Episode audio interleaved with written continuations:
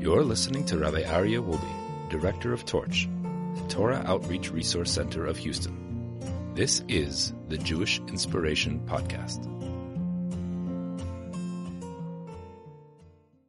This week, I want to continue where we left off last week in discussing our preparation for Rosh Hashanah and Yom Kippur, and getting us into the frame of mind of preparing ourselves for these special days. So we mentioned last week the importance of understanding that the beginnings are critically important. I want to go into that a little bit more. What are the beginnings? And why is it so important that we start our year with a fresh and exciting and perfect start? So I want to begin by sharing a few ideas that we see that Adam and Eve, they were the beginning of creation. They were the first human beings alive on planet Earth. They were held accountable to a certain level. Cain and Abel were held accountable. Noah and his generation were also held accountable. But we see something special. Did we talk about Abraham last week? Abraham was the first Hebrew. He was the one who was setting the stage for the Jewish people for forever. And he was held accountable for messing up on one little area, in that he treated his guests with such dignity and with such respect, and he took such good care of them, but he didn't serve them directly the water. Everything else, he served them directly. He slaughtered the animals for them. He fed them. He took care of every one of their needs, except for drinking their water that they needed to drink from coming from the desert. That Abraham did not provide for them. He had a servant provide that for them. Our sages tell us that Abraham was accountable for that, because when you are the beginning of a nation, every little thing has an impact. And therefore, the Jewish people, when they were in the desert, they didn't get water directly from Hashem. They had to get it from a rock. Just like Abraham gave it through a messenger, God gave us the water through a messenger. We see with Noah. Noah got bitten. We know he got bitten in the ark. Everyone familiar with this, right? He got bitten by the lion. Why? Because he was late in feeding the lion. Imagine, for 120 days, nonstop, right? For the 40 days and nights, but also till the water receded. I think it actually took 180 days, right? More than a half a year, he's feeding these animals every morning, every afternoon, every evening. He's feeding them everything they need. One time he was late to the lion, and he gets bitten. What's the justification for that? Our sages tell us, when this is the only lion around, and I'm the beginning of the future of all the animals, of all of the lions that are going to come after me, you don't play games. It's the beginning. We see the same idea. It says that Rav Chia, one of the great Tanaic sages, he said that had all the Jews been exterminated, and he was the only one left, he would be able to restore Torah back to its original status. How?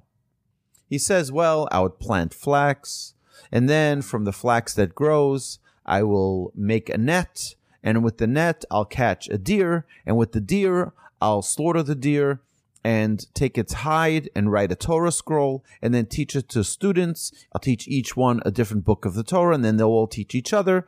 And it's like, one second, really? Plant flax? What's with planting flax? Just go to the sports academy, or go to, one of the sporting goods stores, right? And buy a net. Why does he need to plant the flax to make the net to then catch the deer?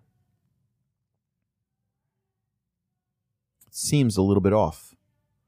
Our sages tell us Rav Chia understood that if you are restarting from the beginning, everything needs to be pure. The entire process, from the planting of the flax to make the net, every part of the process needs to be perfect, because it's the beginning.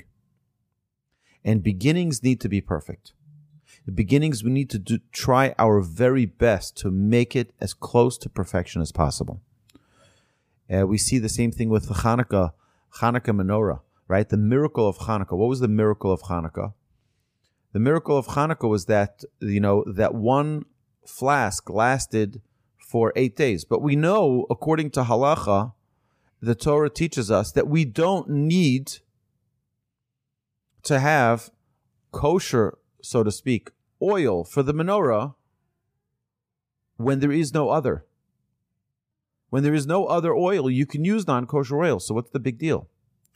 When you're reestablishing the service of the temple, it needs to be perfect. It's true, it's allowed to, but we want it to be pristine. We want it to be perfect. We want it to be holy from the very beginning. It says that when we build the temple, God willing, speedily in our days, amen, in Jerusalem, the third temple, everyone will be required to stop what they're doing to go and help contribute, work, toil, labor to build that third temple. Except for the young yeshiva students, the young children who are learning Torah. Why? Because they're establishing the roots for their future. They're establishing they're at the beginning of their lives. And therefore, they don't get interrupted. They need to stay and learn Torah. Everyone else, the older adults, even the scholars, stop, close your books, and go help build a temple. The children who are establishing the roots, they're at their beginning stages. They, you don't disturb. We see the same thing with the beginning of the shearing of the wool from the animal. You have to give it away. We see the beginning of the crops that you grow. You need to give it away. The beginning is the most important part of Judaism. Always we look at the beginning as being, we need to, right? So now we think of Rosh Hashanah as the beginning of our year. We need to do everything we can, prepare ourselves for Rosh Hashanah to get ourselves to be at a perfect state of holiness for Rosh Hashanah. We want to be at a state where we are as close as possible to our perfect self. And it's interesting that our sages tell us that Rosh Hashanah is the beginning of the lunar calendar, while Yom Kippur is the beginning of the solar calendar. And we connect those two, right? One is the beginning of, they're both beginnings. They're both beginnings, and it is critically important for us to realize that we have to start the year on the right foot. We mentioned last week about amnesty, right? We mentioned amnesty for sins, and God is, let's go. We have the ideal is to take the proper time to work through any mistakes we may have made in the previous year. That's fine. Rosh Hashanah, Yom Kippur, Elul, the month preceding, which today is the 10th of Elul, God says, let's go. We got to move it. Let's go. It's the time of amnesty. It's also interesting that at the beginning of a marriage, there are different laws that apply to the first year of marriage, right? The Torah guides us this. Our sages elaborate on this, that the first year of marriage is different than the rest of the years of marriage. Why? Because you're laying the foundations for a life together. You're laying the foundations of this hopefully harmonious relationship. And that's why the first year of marriage, our sages frown upon a man leaving his wife even for one night for business. She needs to have that security. She needs to have to know that her husband is there for her, right? During the beginning, she may be concerned. She may be worried. During the first year, they're supposed to not be away from each other, even for one night. Now, that's beginnings. It's very interesting that our sages tell us that Rosh Hashanah is my grandfather would say this, Rosh Hashanah is a microcosm of the year to come. It's a microcosm. That means like this, that if a person has a happy, pleasant, exciting aura of connection on Rosh Hashanah, that same feeling, that same closeness, that same spiritual state will go along for the entire year. However, if a person, my grandfather says this on himself, at 1 year, he had a slight tinge of anger on Rosh Hashanah. He was just got a little angry. He said that influenced him the entire year. That anger stuck with him. So that's why, hold on a second, that's why our sages tell us an amazing thing. We have something called the simanim, the signs, the different, things that we do, the good omens that we do, like dipping the apple in the honey, and we eat pomegranates, and we say these special blessings with each one of them. Why dip the apple in the honey? So we should have a sweet new year. And why do we have pomegranates? Just like the pomegranate is filled with seeds, and according to many customs, if you count them, there'll be about 613 seeds. And just like there are 613 seeds in the pomegranate, there's 613 mitzvahs in the Torah that we want to be fulfilled. Just like the pomegranate is filled with these seeds, we should be filled with the mitzvahs of the Torah. We have many other good signs and omens that we say and we recite. It should be, with even different languages. Like in Yiddish, the word merin means to be fruitful and many, right? So we eat, and merin is carrots. So many people have carrots on Rosh Hashanah, so that they should have a many years of goodness. There are people who have special fish head, right? So that we should be, nifrev and nirbe kedogin, that we should be fruitful and multiply like fish. Right, and some say we eat the head, we eat some of the meat from the head of a sheep or a goat, right? Why? So we should be always at the head, not at the tail. We should always be leading, not following, as is the trait of Jews, to be leaders. That's our responsibility, is to be leaders for the nations of the world. So all of these signs, what's the idea behind these signs? So on a regular Tuesday, I can make signs too. I can say, our year should be perfect, just like a donut is round and it's, come on, right? Well, you're making all these signs. Sages explain, you have to understand this. The signs are symbolic of a year to come. It's a microcosm of the year to come. And when you have the apple and the honey, that sweetness should continue for the whole year. That fulfillment that we feel, that joy that we feel from that pomegranate should give us an entire year filled with mitzvahs.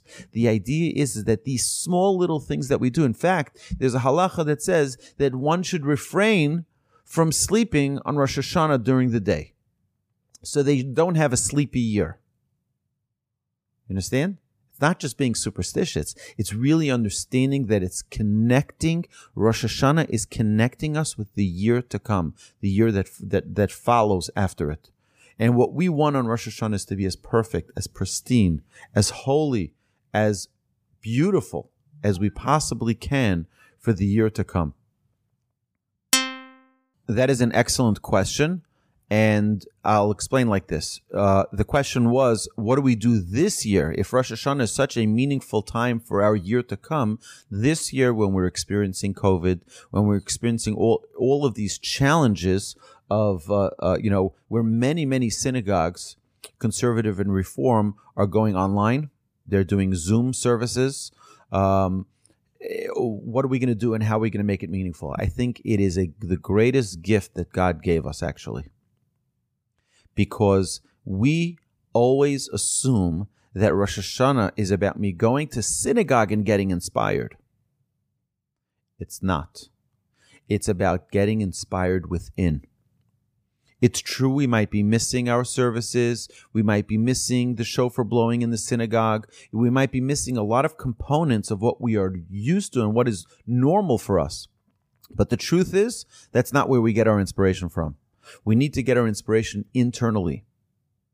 And one of the things that I feel are the greatest benefit from COVID-19, and I've discussed this with many people, where they felt that, going to shul 3 times a day, sometimes prayer can become redundant. Prayer can become a chore where this is just what I do every day. But that's not what prayer should be. Prayer should be something special, a time that we talk to the Almighty Creator of heaven and earth. And sometimes we forget that. I talked to my rabbi in Jerusalem this week, and he said that the prayer of the Amidah in his synagogue, social distancing, they have a limited amount of people that can be in a room at a time per minyan. He says it is between 15 and 20 minutes longer for people to finish their Amidah. He says people learned how to pray again. Now we are going to offer at Torch, we're going to offer a special pre-High Holidays series. Like we did before Pesach, we did a pre-Seder, learning how to run a Seder, and all of the details. We went through the whole Haggadah. We're going to do the same thing for Rosh Hashanah. And you'll hear about it in the coming days or weeks. You'll hear about it. We're going to do a pre-Rosh Hashanah, how to maximize Rosh Hashanah in our homes and how to get the most out of it. And I strongly, strongly recommend those who will be home, those who feel that challenge of being locked in our home and not having a way to connect with the spirituality of the day, to join us in that program, because that will be very, very special and very important for us to learn and have the tools of Rosh Hashanah and Yom Kippur in our hands. So the same idea, though, that we mentioned with the beginning, is a great question, Ronnie. Thank you. The same idea applies to endings as well. We need to have solid endings. And even though we aren't obligated to finish the job, we always say this in our class, Lo alecha hamlacha ligmor, you don't need to be perfect. Right? The Mishnah tells us you don't need to attain perfection, but you need to never stop pursuing perfection. Pursue perfection every day of your life. It doesn't mean that you have to arrive at perfection one day. You know, one of the interesting things that we do is that bread that we eat between Rosh Hashanah and Yom Kippur, we ensure that it's special, holy bread that was made by a Jew. Not that bread that's made by a non-Jew is not kosher. That's not true, as long as there's supervision and we know that what's put into the bread is right. So you can find kosher bread in any of our local groceries. You can find kosher bread in all of them. And it's really amazing that we have today such a mass production in these manufacturing plants that we can send the rabbi there and all of the bread that goes. You know, I was traveling with my son from New York to Texas. We drove together, and literally in every single stop, wherever we were, in Montgomery, Alabama, to someplace out in North Carolina, wherever we stopped along the way, there was kosher food. It really is remarkable. We have kosher food everywhere we go. We have kosher ice cream, we have kosher sodas, and we have kosher. You can find kosher bagels and kosher bread. It's really amazing. But notwithstanding it being kosher, we try to have a higher standard between these days of Rosh Hashanah and Yom Kippur. And the halacha says that it is praiseworthy for a person to find bread that is made by a Jew specifically. Why? Because we want to introduce our year on a higher standard. Even though it's permitted, we want to try to get it started on the highest level we possibly can. That is our frame of mind. What we're trying to do is, how can we make our days of the coming year be the ultimate person we want to be? That's what we want to attain. We want to become, how do I be the best possible person I can be? The ideal person. But it takes time to prepare for it. It takes time to get to know ourselves. It takes time to get to know what we're capable of and to push ourselves a little bit, to take a step, or even just to want and desire to take that next level. So we talk about finishing the year properly. Now, why do we call it the beginning? Because it also, we mentioned, I believe, last week, that the world was created on the 25th of Elul. Now, how long each day took is is a whole different discussion, whether each day was 1 million years or 2 million years or however long, because there was no 24-hour cycle yet of the sun and the moon. That's only on the fourth day. Till then, we have days that have no time. Okay, but that's not our issue. Consider it as if a human day of this world was the 25th of Elul, the 26th was the second day, the 27th, and so on and so forth. The first day of the month of Tishrei is the sixth day of creation. What was created on that day? Adam and Eve. The first day of mankind is the day of Rosh Hashanah, where God celebrates the creation of humanity. And all of humanity gets judged on that day. And God says, Zeh hayom tchilat maasecha. We say in our praise, this is the day of the beginning of God's creation. And that's what we try every year, to get to a point of being, of declaring how important this time is. We celebrate endings because it results in a new beginning. You know that when we finish a Talmud, when we conclude a book of Talmud, even when we conclude the reading of a book of the Torah, Genesis, Exodus, Leviticus, Numbers, and Deuteronomy. So we say Chazak, Chazak, V'nitchazek. It's like a celebration that we're finished. You know, my children, when they finish a parsha in school, they make a siyum. They make a party, concluding that portion or that book. When we finish Talmud, the whole Talmud is an enormous celebration that's made. Why are we celebrating endings? Shouldn't we celebrate beginnings? Well, we celebrate endings because it is the new beginning that starts. An ending means that there's a new beginning that follows. And that's what we're celebrating. We're celebrating the end, which means it's a new beginning. But also, at the end, you can see a full picture. Till you don't finish something, you can't see a full picture.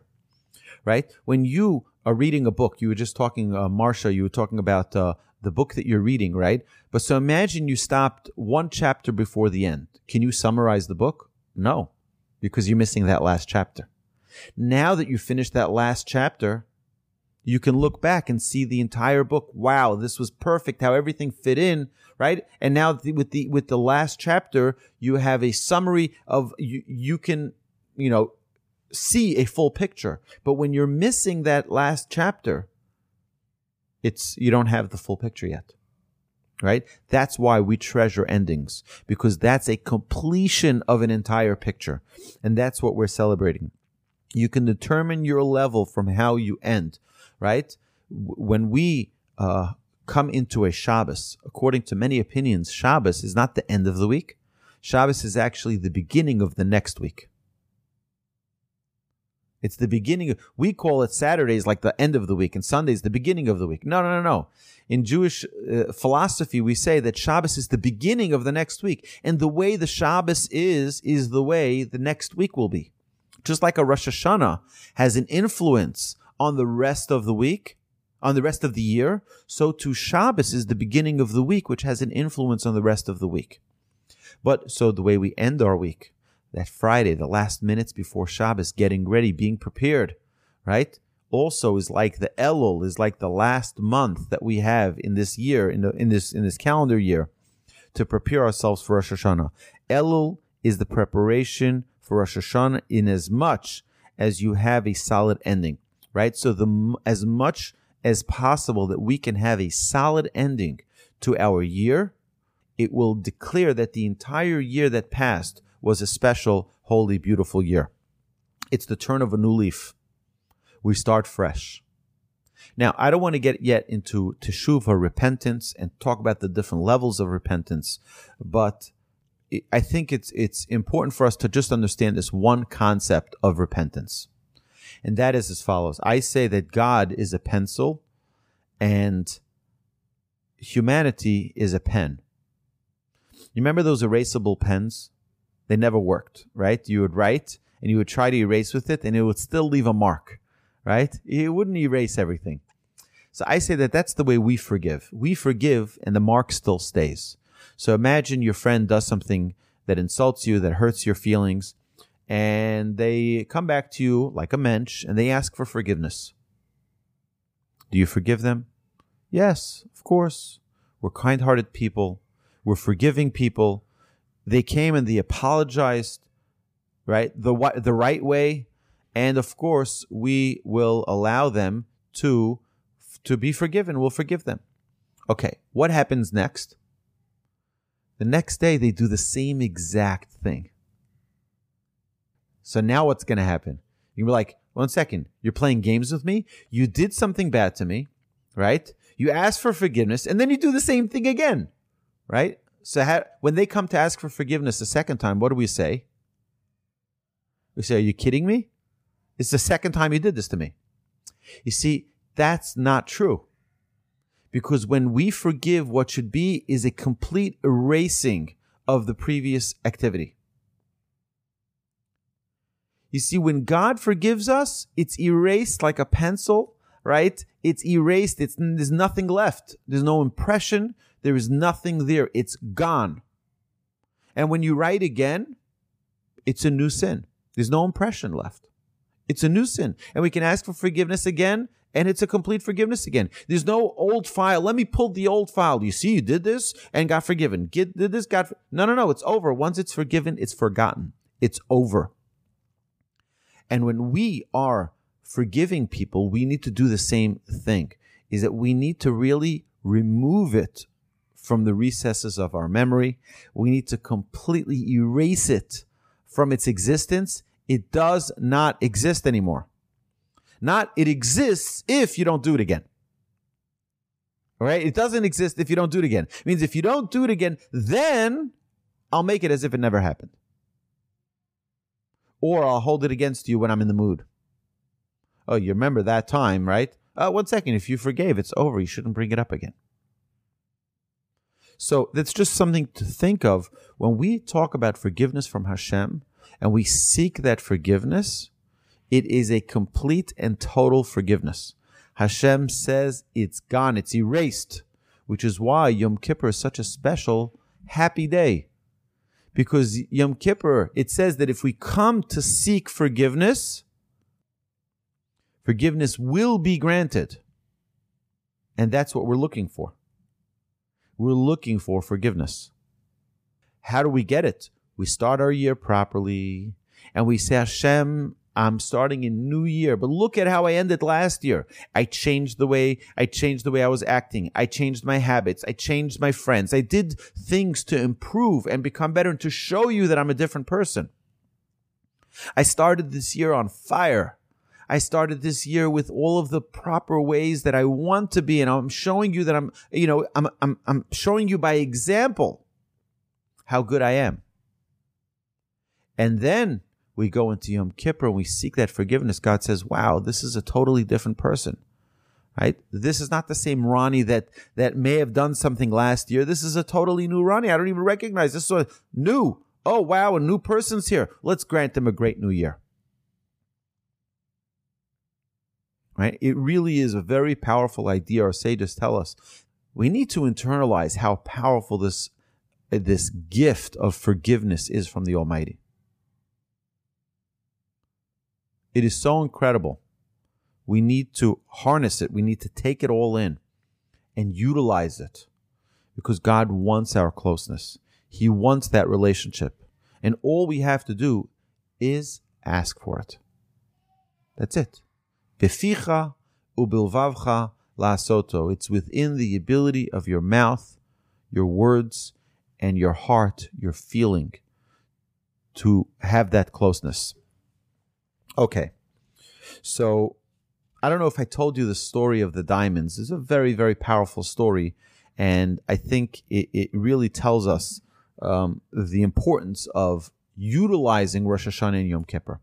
So there was a man, it's a parable, obviously, but there was a man who was very, very poor, and he tells his wife, you know, I heard that there is this island that is filled with diamonds. But the problem is that it takes 3 years to get there. Did I say this story last week? Okay, great. So it takes 3 years to get there, 3 years to get back, and there's a ride every 3 years. She says, listen, I have the little children. We're so poor. You know, go, it's 9 years that I'm not going to see you. But at least when you come back, we won't have to worry about a thing again. We won't have to worry about any financial, challenges. We'll be so wealthy. It's worth it. I'm ready to give up 9 years of you seeing the children, you seeing me, just so that we can have success. And right now, the poverty that we're experiencing, it can't get worse. So just go and, I'll be looking forward to seeing you. So he buys the ticket and he gets on this boat. And the whole 3 years, everyone is so excited. They're all giddy. And they're just like, wow, it's gonna be amazing when we get back to our families with all these diamonds. And it's like, it's just going to be great. Finally, they get to this island. And indeed, instead of having sand on the beach, they have diamonds. And everywhere is diamonds. Wherever you go, everything is diamonds. So this guy packs his suitcases. He packs his duffel bags, fills them up with diamonds, and now he's just waiting to go back. So he sees a hotel, and he says, I'm just going to book a room at the hotel for the next 3 years. So he goes to the hotel front desk, and he says, can I get a room? They said, sure. For how long? For 3 years. 3 years. Oh, wow. How are you going to pay for that? He says, diamonds. So they said, no. Diamonds isn't worth anything here on this island. Everybody's got diamonds. So he says, what's your currency here? He says, our currency is coconuts. Coconuts are rare. And you go down the block, you get a bank account with coconuts, a coconut account, and you pay with coconuts. But you look like an honest guy. You can go up to your room, open up your account, and let us know, and we'll do a direct draw from your account. And so he does. The first day he goes, he becomes a bagger at the local supermarket, and they pay him in coconuts, and he does very well. And quickly, within 30 days, he becomes he becomes a cashier, and then he becomes a manager within no time, and he's doing very, very well. He's really very, very successful, and he's making so much coconut money, right? He's really doing very, very well. And he's really excited, and eventually he was able to leave that job and open up his own business, and he's really doing very, very well. And he's so excited that he's really successful now. He has a solid business, and he's making a lot of coconut money, and it's really special. Finally, he's finished his first year on the island, and he's really raking it in. He's really making a fortune of money. And, it's a long time already that he's been on the island. It's 12 months, and then it becomes 13, 14, 16 months. Eventually it's 2 years, and he's already, thinking about how he's going to sell his business and what he's going to do. Finally, he's finishing his third year. He gets his ticket to get on that boat to go back to see his family. And he packs his bags, and he sells off whatever he can, and he gets back on that boat. Now it's a 3-year journey back, and he's so excited. He's going to see his family. He's going to see his children. He hasn't seen them. He missed their bar mitzvahs and their bat mitzvahs. Or the kids are almost soon going to get ready to get married. They're older. Is he going to recognize them? And it's finally, almost they're seeing the beach. They're seeing the port. And they're getting closer and closer and closer. And finally, he sees his wife, and he sees the kids, and he's getting his bags, and he's so excited. He's going to finally see his family. And they dock the boat. He gets off the boat with his bags, and he says he's so excited to see his wife and his kids, gives them all a hug and a kiss. And they get home, and they say, "No, let's see what you got." And he opens up the bags, and coconuts start falling out of everywhere, all over the floor, coconuts. And the wife is like, "What happened here?" He says, "What are you talking about? Coconuts. That's the real money." And he got so lost in where he was, totally forgot to bring back those diamonds. Our sages tell us that we come to this world. You know why a baby cries when it comes to this world? Because a baby doesn't want to be here. In its original state, in the real world, it was involved in a world of closeness and connection with God, spirituality, holiness. It comes into this world, and it's locked. This soul, this elevated holy soul, is locked up in prison in a physical body. And it feels limited. Get me out of here. He doesn't want to be here. The baby cries. So what do? We give it a pacifier. We give it toys. We get balloons, mazel tov, and we make a whole big party. And we buy the baby girl a doll, and we buy the baby boy a car, right? Then we buy whatever and we keep on pacifying the child. No, it's okay. It's okay. It's okay. And eventually the child starts, I got to get a career. He's no longer a child. He's going to high school. Soon he's going to college. And we're convincing the child that everything is about the dollar. Meanwhile, it really came to this world to get diamonds, which are mitzvahs, which are the real prize. And we convince ourselves that it's all about the dollars. And we come back to the world to come and we say, what did you do? Oh, all this money. Look at all this money that I got. I'm like, one second, that's not what you went there for. You went there for the real diamonds. And we convince ourselves throughout our lifetime that these coconuts is what it's really about. And we can feel devastated. What do you mean? And our ancestors greet us when we come to the world to come. At the end of this life, right? Our ancestors greet us like, oh, did you bring the diamonds? Like, oh, I brought a lot of money. I brought all these green dollars. Like, no, that's not why you went. You went for the real diamonds. Rosh Hashanah is a time for us to evaluate. Are we investing our time in the right thing? Maybe it's not the coconuts. Maybe it's the diamonds we should be investing in. But we get carried away. And it's a world that is very, very, it's a glamorous world. And we can drive nice cars and nice houses. And even if you can't afford it, who cares? You can buy it on credit, right? There are people today who can buy cars that are well beyond their budget. But it's okay. I'll pay it over time. Not to worry about, right? Just so that they can live a certain way. And we get carried away by it. And our sages warn us, remember why you are here in this world. We're here for pleasure.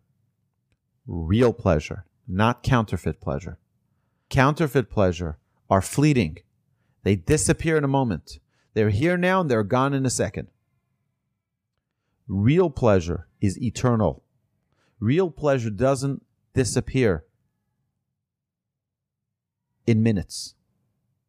We need to be so careful that we invest in what is real.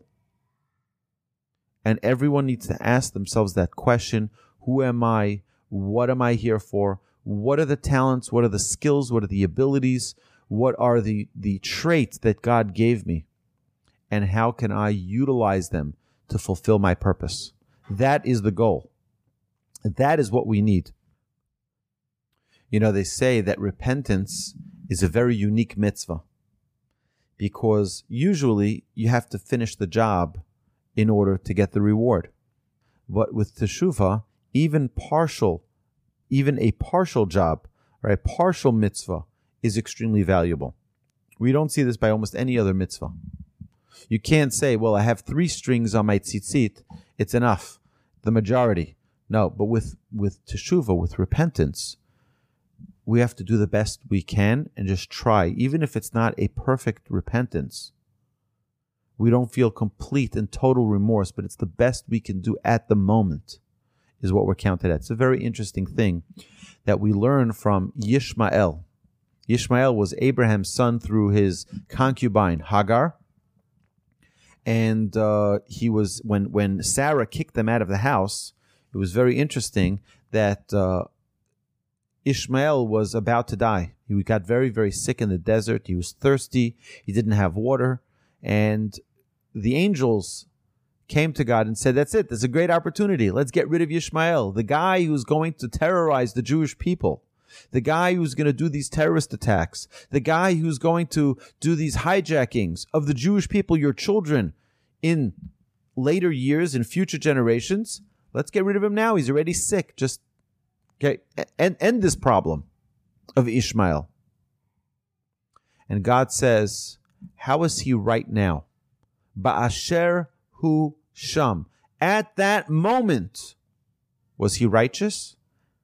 And our sages say that the angels came and they saw that Ishmael at that moment was praying.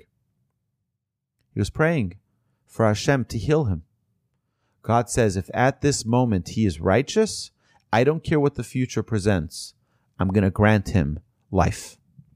Our sages tell us that even if God knows that in the future we may not do good things in the coming year, but at that moment of judgment on Rosh Hashanah, we show perfection. We show that we're good. We show that we're at a holy state. Hashem grants us the life. Hashem grants us a year ahead. He says, at this moment you are righteous. I give you a righteous decree for the year to come. There's still a lot more to talk about. You know, we add a prayer in our daily services. Every morning and evening, we add a certain psalm from King David, L'David Hashem Ori, right? To David, Hashem, my light, V'yish'i, and my Savior. Our sages tell us, you know what Ori means? Ori means my light. That refers to Rosh Hashanah. You know what Yishi, my Savior, means? That means Yom Kippur. And when we say this prayer every single day throughout the days that lead up to the high holidays, through the high holidays, all the way connecting it to Sukkot, the idea here is that what we're trying to do is bring that godliness, bring that holiness into our day-to-day life. All right? We blow the shofar to awaken us, right? It's an amazing thing. Our sages tell us that the shofar confuses the ministering angels. They get confused and they get all worried. Why? Because they say, the Jewish people are going to repent. The Jewish people are going to repent. And he gets all nervous from the shofar. Imagine if the ministering angels understand the power that the Jewish people are able to repent. Certainly we should know that we have the power to repent, that we should realize that we have the ability to change our ways, that we have the ability to change who we are. The angels understand it, right? They see what we're capable of. They're terrified of our change. And we have to really utilize and maximize the opportunities that are brought to us throughout these days preceding Rosh Hashanah and Yom Kippur to change the way we interact with people, to be kinder, to be the perfect and ideal self that we know we're capable of. You know, the words of Elul are Aleph, Lamed, Vav, Lamed, and there are many different acronyms that come from the word Elul. But one of the very famous ones is Ani Lidodi V'Dodi Li. I am for my beloved, and my beloved is for me. Who's my beloved? We're talking about the Almighty God, creator of heaven and earth, the only one Hashem. Ani Lidodi, when we get close to Hashem through teshuvah, Hashem gets close to us. We have to take that first step, right? Hashem will separate the Yetzer Hara from those who repent, right? Umalas Hashem es levavcha, ulevav zarecha. It's a very beautiful thing. You know, we mentioned previously about the number 40. The 40 is the power of change. You remember that from last week, right? We mentioned the number 40. You want to see something really amazing? If you take those words, Ani Lidodi V'Dodi Li, I am for my beloved and my beloved is for me, the last letter of each of those words, Ani, with the last letter is Yud. Lidodi, the last letter is Yud. Vidodi, last letter is Yud. Li, the last letter is Yud again. What's the numerical value of the number Yud? 10. 10 times 4 is 40. It's those same 40 days that we're talking about that can transform who we are. When we utilize these days to become closer to Hashem, right? That is, you know, it's an amazing thing. In the yeshiva of Panovich, which was once the largest yeshiva in Israel, the Chazan, the Shabbos before Elul, he declared, you know, we declare every Shabbos before Rosh Chodesh, we declare what month is going to begin in the coming week. And when it got to the month of Elul, and they were doing the Birchat HaChodesh, they were giving the blessing for the month ahead, and they got to the month. He got to the words Elul, he fainted. He fainted. That fear, that trepidation of like, wow, these awesome days of opportunity are here. Now, I want to reassure you. We're talking about repentance. We're talking about atonement. We're talking about change. Our sages tell us it's not a time to be afraid. It's a time to be excited and energized. It's a time to feel opportunity, not to be worried. Hashem wants our closeness. Hashem wants that relationship. He desires it. Hashem is hoping we come close to Him. And we utilize this opportunity. He says, now I'm not going to look at the details. Just come. All right? And we also call these days Yemei Ratzon, we mentioned. What's Yemei Ratzon? The days of will, of desire. God desires that closeness. He wants it. What does a child want more than what does a parent want more than their child to be close to them? Whatever it takes, I just want my child to be close to me.